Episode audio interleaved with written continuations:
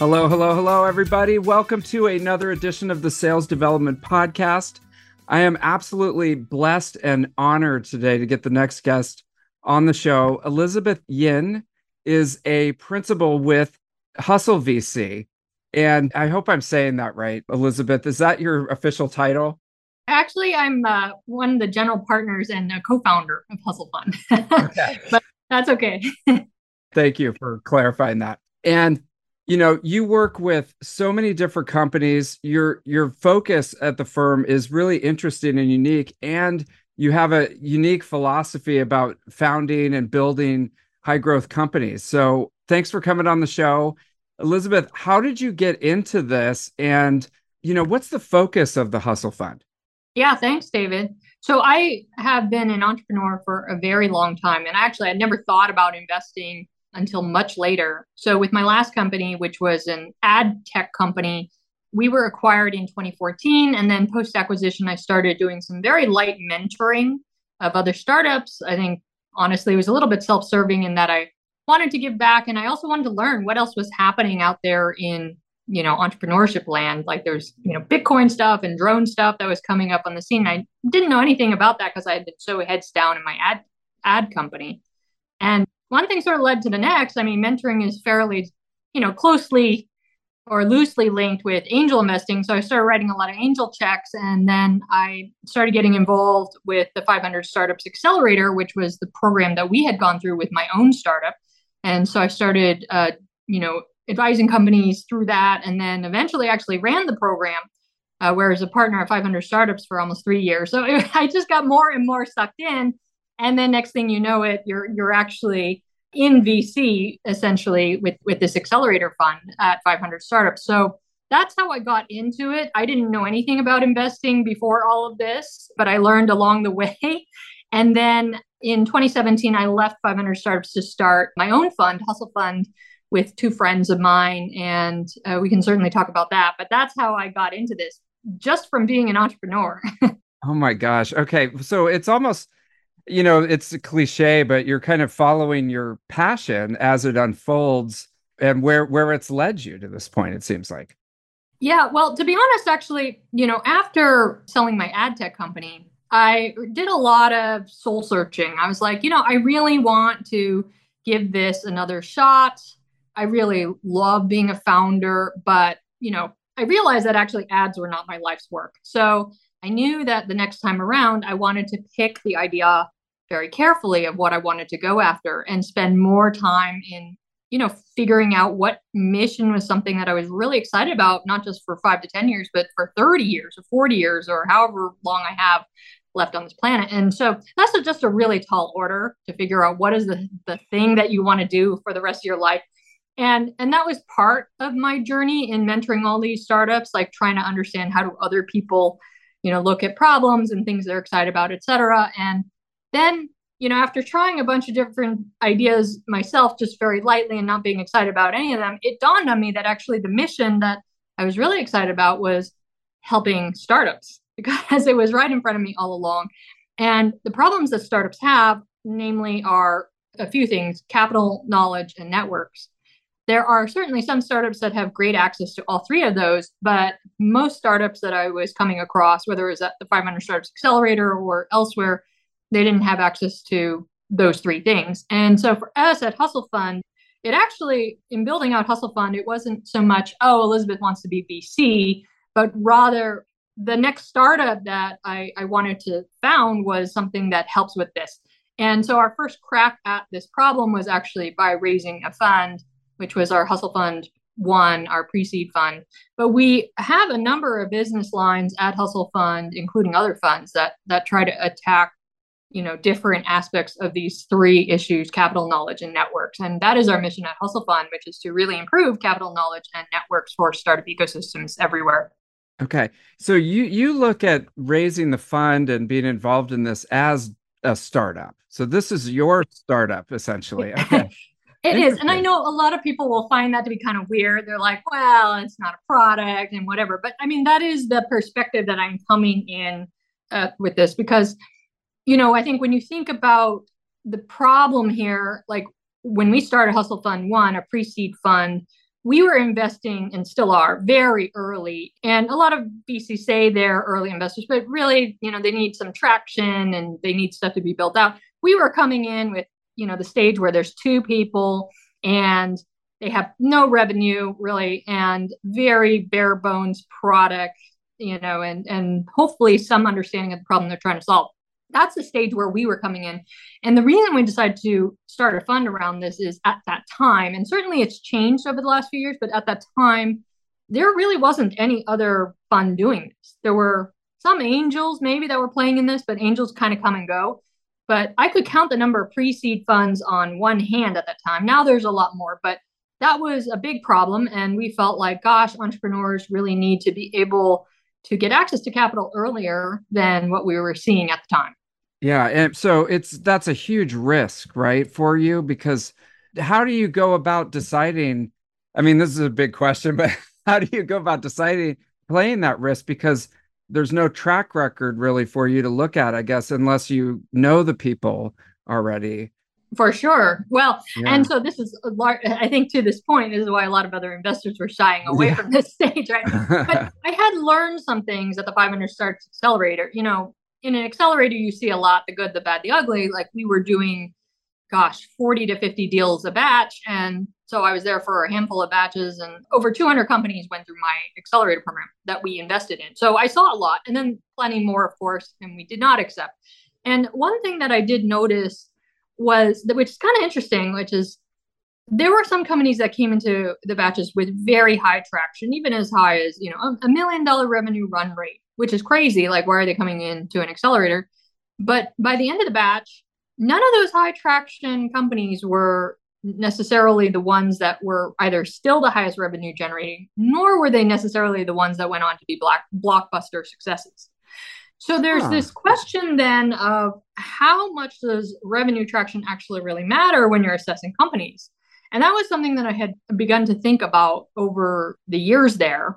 And I think by the time I left, I came to the conclusion that actually revenue traction doesn't really matter when it comes to assessing, because ultimately there's still this looming risk of, does the company have product market fit? And you can come up with revenue, like anybody can sell consulting services or sell one package to one customer and get revenue. That doesn't necessarily mean you can do that repeatably in a scaled way. And so I would actually go and argue that pre-seed companies, seed companies, pre-A companies, even series A companies, although, obviously there's varying levels of revenue at each of those stages, they all tend to share the same risk, which is lack of product market fit. I think eventually when you get to maybe series B and beyond, where there's just loads of traction, you can at some point come up with a spreadsheet and say, all right, based on the last quarter's data and all that, we can model out with some fair certainty how we're going to do. But prior to that, I would say all of these stages share that risk of you're not sure whether you have a repeatable sales process. You're not sure if you're solving a problem. You're not sure about a whole laundry list of things. And this is where it may actually be really exciting for some of your listeners, because the way that I think about things in trying to de-risk that is more from a marketing or sales lens. And that is, I don't care about your revenue traction, but I do care a lot about, what is the specific problem you're solving? Who is your audience, your customer persona? What are some of the learnings as you go through that journey, et cetera? And so I am taking a lot of risk, yes, but I don't actually think it's more risk than at seed stage or pre-A or even series A. And I'm getting in at the best valuation at pre-seed. It just feels like more risk, but it's actually not any more risky. But what I do need to figure out quickly is how to assess, when there is no data, some of these other questions that I mentioned qualitatively, which is, all right, who's your customer persona? What is the problem here? Why are they buying? What's a day in the life of your buyer? That kind of thing. And that is very much how marketers or salespeople would think about things, right? When they're trying to figure out how to sell their product, it's the same questions. Yes. Oh my gosh. That is so interesting. So how do you go about, and I know this is a very simplistic question, but it's how do you go about knowing if they've got the right product market fit, or at least their hypothesis is directionally correct, and you feel like, okay, this is where I'm going to place my bet? Yeah. So many thoughts on this. One is, I think competition and differentiation matter a lot. Just those two things are a big thing that filters out companies in our process. Even if you are the best founders, even if you are, you know, very scrappy, even if you're great at sales or whatever, competition differentiation is huge. And I'm sure many of your listeners face this in their own lives, right? Like if you are the 2000 CRM, it's going to be really hard for your customers to figure out when they get your cold email, whether they should even spend time with you or not. They've heard all the pitches, they're being bombarded. And I think just from a marketing lens, your cost of customer acquisition tends to go up in these crowded spaces. As a small fund, that is just not something we can do, right? We are writing a small check. And by the way, our check sizes are $50,000. So we need something pretty differentiated, not only in the concept, but also the angle that you're selling into because of CAC. And so that's something that we think deeply about. And then the follow-up question is, well, how do you know if a space is competitive? I mean, that's where we have done our own marketing and continue to be able to see a lot of deals. So that way we know, oh gosh, there's so many, you know, I don't know, gym coaching ideas that are happening, gym coaching marketplaces or something, right, that are happening right now. Like we need to have a pulse on the landscape at this moment of like, is everybody and their mother doing this idea right now? And if so, we actually tend to shy away from that. So that's a big filter for us. I think on the other side of things, besides market, you know, there's the founder and how they're going about it. And so this is very qualitative, but when we ask questions in the interview, we ask a lot of questions about, you know, how they think about go to market. I don't care that they don't have any unit economics or they don't know all the answers about what their CAC is or whatever, but we need our founders to have thought fairly deeply about who their customer is, have they done their customer development and really exploring this problem and understanding the day in the life of their potential buyer. What do they think is the angle into it? If they tried any channels, even if they don't have any revenue, we need them to have done their homework. And I think to be very customer oriented, which many founders are not necessarily customer oriented. So that's the qualitative side. Do we feel confident in their focus on customers? Okay. Yeah. And again, very along the lines of the listeners here who that's their whole life, basically, is to try to get in the heads and figure that out. So, and again, you know, if we could just encapsulate what you're saying in a nutshell, then I'd be a billionaire already, right? And so we're already, I know this must be so difficult to be able to calculate all these little factors and say, okay, we're going to go ahead and write a check, it seems. Yeah. I think, you know, it's not rocket science. Like there's nothing quantitative about pre-seed. So a lot of it is qualitative. And I actually think, you know, even prior to my startup, I come from a marketing background, but even at my startup, you know, you basically either are in charge of product or in charge of customers. I was in charge of customers. So I think this may make sense to a lot of you, which is you can kind of get a sense of whether, you know, a customer is warm or not after a while. Like, you know, when I first started selling ads for my business, I was just excited that anybody would get on the phone with me. But I think as you start getting more sophisticated about it, it's like, all right, you really try to understand your customers and what is their process to buy? Is it just them deciding, or do they have, you know, 20 people in their, you know, that they need to run this by? And I think then if you're abstracted a layer, such as at the investor level, you're trying to get that information from the startups who are in front of you telling you about their business. And I think, you know, two things come to mind. One, I think founders who are very oriented towards those customers can explain all that really well. And if they can't, that's actually kind of a red flag because it means that they are not knowledgeable enough yet about customer acquisition. And then two, assuming that they can explain all that, now you're abstracted a level away as an investor. Do you feel like, you know, this is going to be a fast sales cycle? Do you feel like it's going to be an easy sales cycle? Things like that. And obviously this is all very qualitative, but ultimately investing is a comparison game. Are you going to invest in this startup or that startup? You only have enough cash to do one. Are you going to, and so all of a sudden now if you have a pool of 700 deals a month, which is what we see, who is the one who's going to get the check? And so it's a bit of a stack ranking game rather than does this company hit above our bar or hit a number of points. Many companies actually, I would say, do. And we probably pass on companies that will end up being successful. But what you're trying to assess is like, who of all of the startups you're seeing right now is the one you're going to pick? And so that in some sense is not a very quantitative game at all. You're not giving people points, but there is some level of stack ranking. Yeah. And you know, I would assume that most of the founders are technologists, really, and more of the engineer types. And maybe, do you ever run into like a deer in the headlights type of thing when they're talking about this because this is new, or are they pretty sophisticated usually when they come in? Oh, it really depends. So first off, actually, a lot of the founders we back are non-technical. So I think that is a bit of a shift in startups. You know, years prior, every VC would say, oh, we're only backing technical founders. But I think we're now in a world where a couple of things. One, apps are relatively easy to build, enterprise software, relatively easy to build. Like, there are just so many sort of hacks or shortcuts you can take to get even something up and running. I'll give you an example. A number of our founders, even if they don't have an engineer on their team or they're not hiring an outsourced team or whatever, they can put together a pretty good product, so to speak, using Bubble. You know, they just drag and drop a whole bunch of things, and it's enough to get sales. And really the bigger problem that we're seeing these days is because there's just so much noise on the internet with software. Like, you know, you can look at all kinds of websites and mobile apps all day long. Then it's a matter of how can you rise above the noise. And so the skill set you need today as a startup is you need to be able to rise above the noise no matter what you're doing. So that's thought number one. We are seeing a lot of non-technical founders and backing them. I would probably go on a limb to say that most of the companies that we back are started by non-technical founders.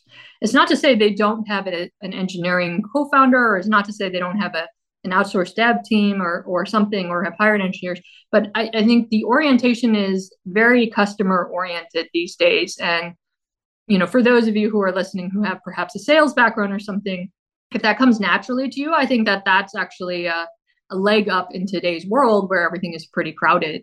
The second thought is that, you know, even we do also, of course, back technical founders, a number of them, and the best ones, you know, you're building a product for a specific use case for a specific person. So ultimately, I think this is not about building the best technology, but about building the best products that solve needs. And so there are a lot of great technical founders who, even if they don't have a formalized, you know, sales or marketing background, they can work with potential customers, figure out their needs, build to that, and that kind of thing. And that's exactly ultimately what we're looking for, no matter what you were doing before. Like, we don't care what you were doing before.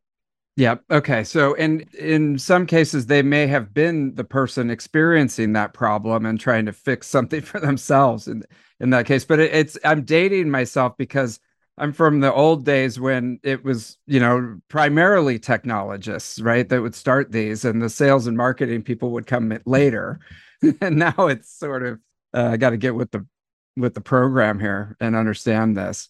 So, question for you. One of the things that really caught my eye that you put out was, it says, as CEO, your three roles are ensure your company has enough cash, fundraising plus sales to operate, hire well, and keep morale high. Yeah. That's it. Yeah. And I literally have this, you know, pinned up on my wall here. How did you boil it down? Because that really is pretty much it. Well, a lot of it was, I guess, from my own founding days, and then just kind of seeing where my companies have pitfalls. I mean, morale is clearly very important. But then I think the other two, hire well is, you know, hire well actually, I think, is the wild card for my stage, where it's like, even if I back a team, even if I had all the information in the world to know that a team was fantastic, you don't know what the team will look like next year. And going from this team that you know is fantastic to now a team of 10 people and 8 of them are mediocre, like, that can change the nature of the team, you know, dramatically. And so hiring well is incredibly important. And that's the piece of information I don't have. The piece of information that I try to assess is the founder's abilities to be great, essentially individual contributors in being able to get sales done, product done, et cetera, But I don't know how they are as managers. I don't know how they are in assessing other people, et cetera. And that's sort of the wild card.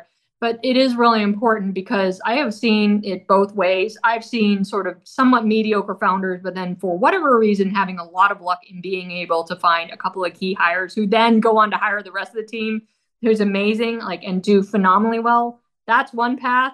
And then the flip side also, phenomenal individual contributors who are just terrible at hiring, and then just the whole thing tanks, or they saturate out essentially. So hiring well is really important. That's in the scaling. And then on the cash side, you know, I've heard mixed points on this. Like some people say, oh, you need to be really good at fundraising. Other people say, no, you need to be really good at being focused on your business. I think you can lump it all together. It's like, just make sure you can keep the lights on, however you get the cash, however that may be. I've seen many different ways, especially in down markets where people get very creative about getting cash in the door. So that's really all that matters, to be able to do the other things, hire well, and keep their level of morale up on some level. It's pretty much like oxygen, right? If you don't have it, you kind of have a hard time breathing after a while. So yeah. And again, easier said than done. I mean, all these factors. I love how you boil it down to the big three, because sometimes I think as a founder, you kind of wake up in the morning and you're like, what do I do that would have the most impact today? And then you go back to this and you go, okay, let me just make sure I focus on one of these three and we're good. So Elizabeth, your wisdom is amazing, and we don't have much time today. So I want to thank you for coming on the show and sharing, and make sure that if folks are out there, they're ready to take the plunge, that they know how to get in touch with you, just in case they have some, you know, something to discuss. Yeah, sure. So I'm pretty active on Twitter. My handle is @dunkhippo33, and people can find me there. We produce a lot of tactical content, so it might be worth following us or our main account, Hustle Fund VC. And then, you know, anybody can shoot me a cold email. I'm sure this audience is very adept at doing so. My email is elizabeth@hustlefund.vc. And I do actually try to respond to all the emails that I see. And then lastly, I think if anybody's interested in actually applying for funding, we actually do that all entirely through our website. So just go to our website, hustlefund.vc, and apply there. And we do actually get back to everybody. Oh, which is true. I mean, it definitely appreciate you making the time to share, you know, your wisdom with us on the show, and, you know, being available to share your wisdom with all of our audience. So Elizabeth, we'll get you back on with more time. And because I just kind of scratched the surface of all the stuff I wanted to ask you. And in any case, thank you so much for coming on. Well, thank you, David. Thank you for listening to the Sales Development Podcast, the only audio forum 100% focused and dedicated to sales development. Please be sure to subscribe to the show on YouTube and take a moment to leave us a review on iTunes. Your support makes our show possible. If you are struggling with your sales development program, contact us at 10bound.com for a no-obligation exploratory call. Again, that's 10bound.com.